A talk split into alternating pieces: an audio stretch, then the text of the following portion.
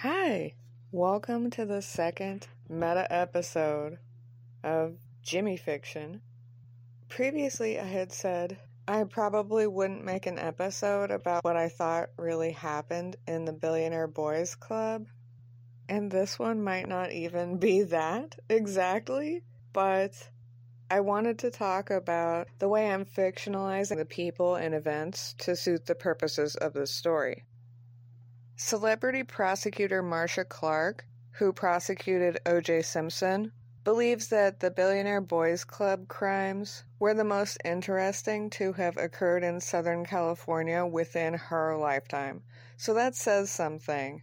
And who wants to argue against Marcia Clark besides Johnnie Cochran? Certainly not me. I agree full on. I typically don't have time for money crimes because money doesn't really motivate or interest me, but this is different.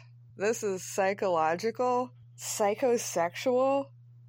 It is a cult. And I am personally very interested in cults. So that probably explains what got me so invested in it. But, as with my interest in other famous cults, I really don't care that much about the cult leader. Honestly, they're all kind of the same. Pick one and you've kind of seen them all. I'm not a psychiatrist or a licensed clinician in any way, but my opinion is that the pathology that goes into making someone a cult leader is specific in a way that it's basically a medical presentation with specific symptoms and defined diagnostic criteria. It's essentially a disease. And Joe Hunt is no different. I don't find him very compelling at all. I think it's a lot more interesting to think about why people were so taken in by him. Until very recently, I had avoided diving too deeply into the lives of the billionaire boys because I wanted to create an independent vision of the characters I'd be writing. But in the past few months, I've been reading both of the definitive books on the crimes, and I've watched Marcia Clark's first 48 episode about it. I've seen Dominic Dunne's Power and Privilege episode, and listened to the Wondery podcast, which, all in all, have led me to realize in some aspects, I got it wrong, but in others, this stuff was kind of visible from space, so I'll start by highly recommending both books if you're interested in this at all. Please go ahead and check them out from your library. There are probably copies in circulation.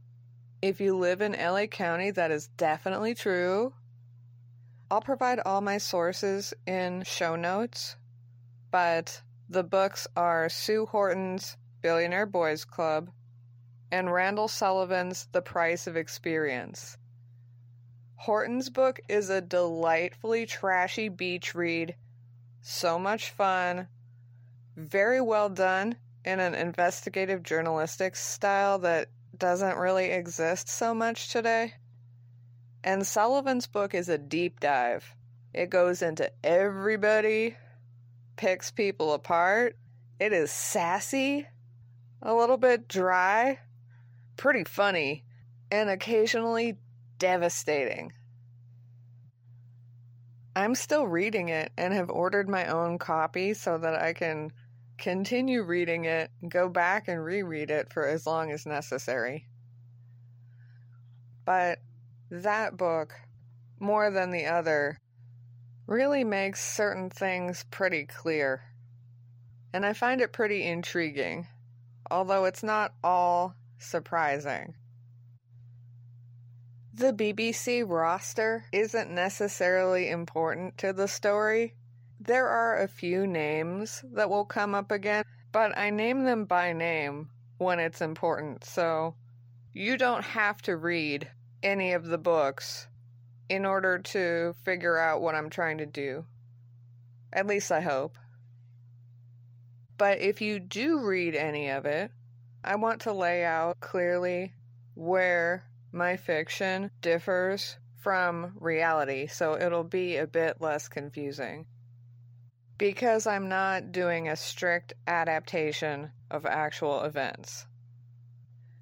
I'll begin with the minor characters because, as I noted, they're not as crucial as our main guys.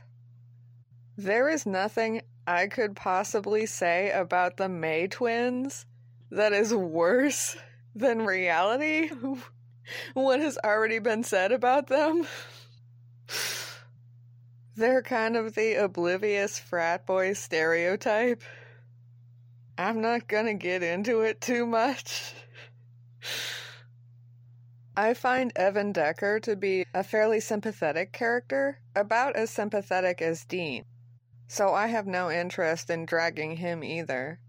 In the story, I've aged him down, and he's the BBC member who's very young, seemingly freshly 18. I've used details of his actual real life background as a composite with Dean's because I think his history is exactly the recipe for creating a man like I envision Dean. I don't loathe Arben, or Ben, Dosti, and Reza Eslaminia the way I do Joe Hunt, but I don't really have anything nice to say about them either. That's probably okay because they're not very likely to hear me say any of it. And again, they don't come across amazing in any of the sources about them either.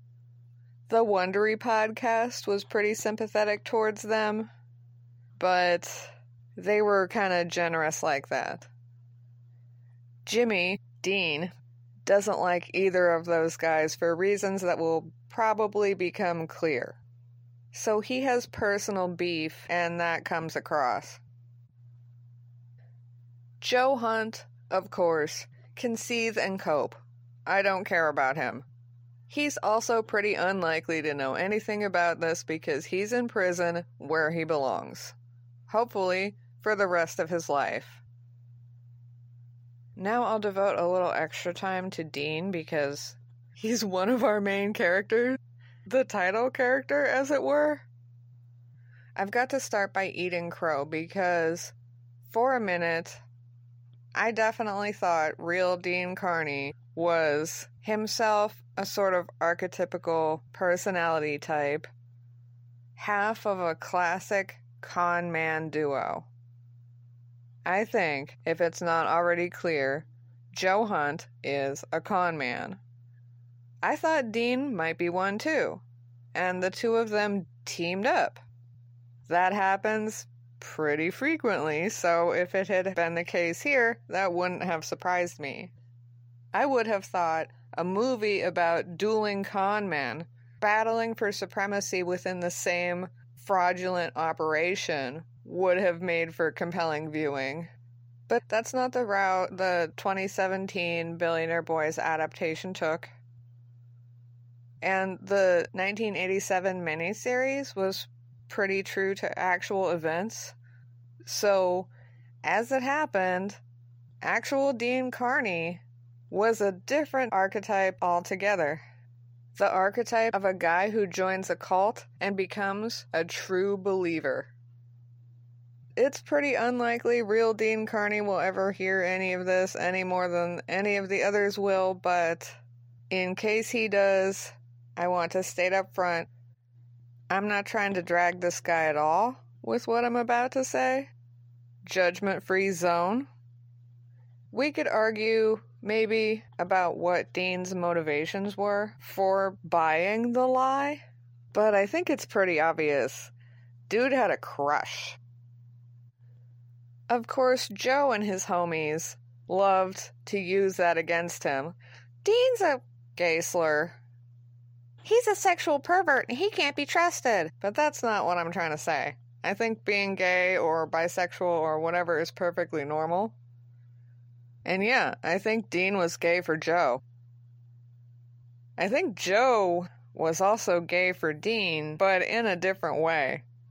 I don't know if Joe actually has a sexuality at all, other than he'll bang whomever he can use. But he knew for sure he could use Dean. So he did. Very possibly in every single possible way. Although they're probably the only two people who know for sure. I've changed certain elements of Dean's upbringing and background to bring it more in line with the character I've created, who's not entirely real life Dean Karny, although he's not too far off, according to his depiction in the book, the 87 miniseries, and the podcast, which even has him listening to the same kind of music I thought he would.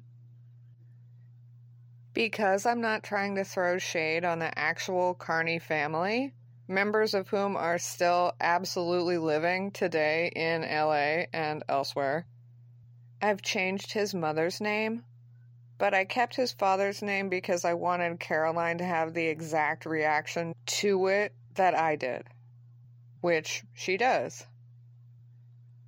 At a later date, I might make more episodes discussing exactly what I think real Dean and real Joe are like, but for now, I just wanted to cover what definitely makes my versions of them different.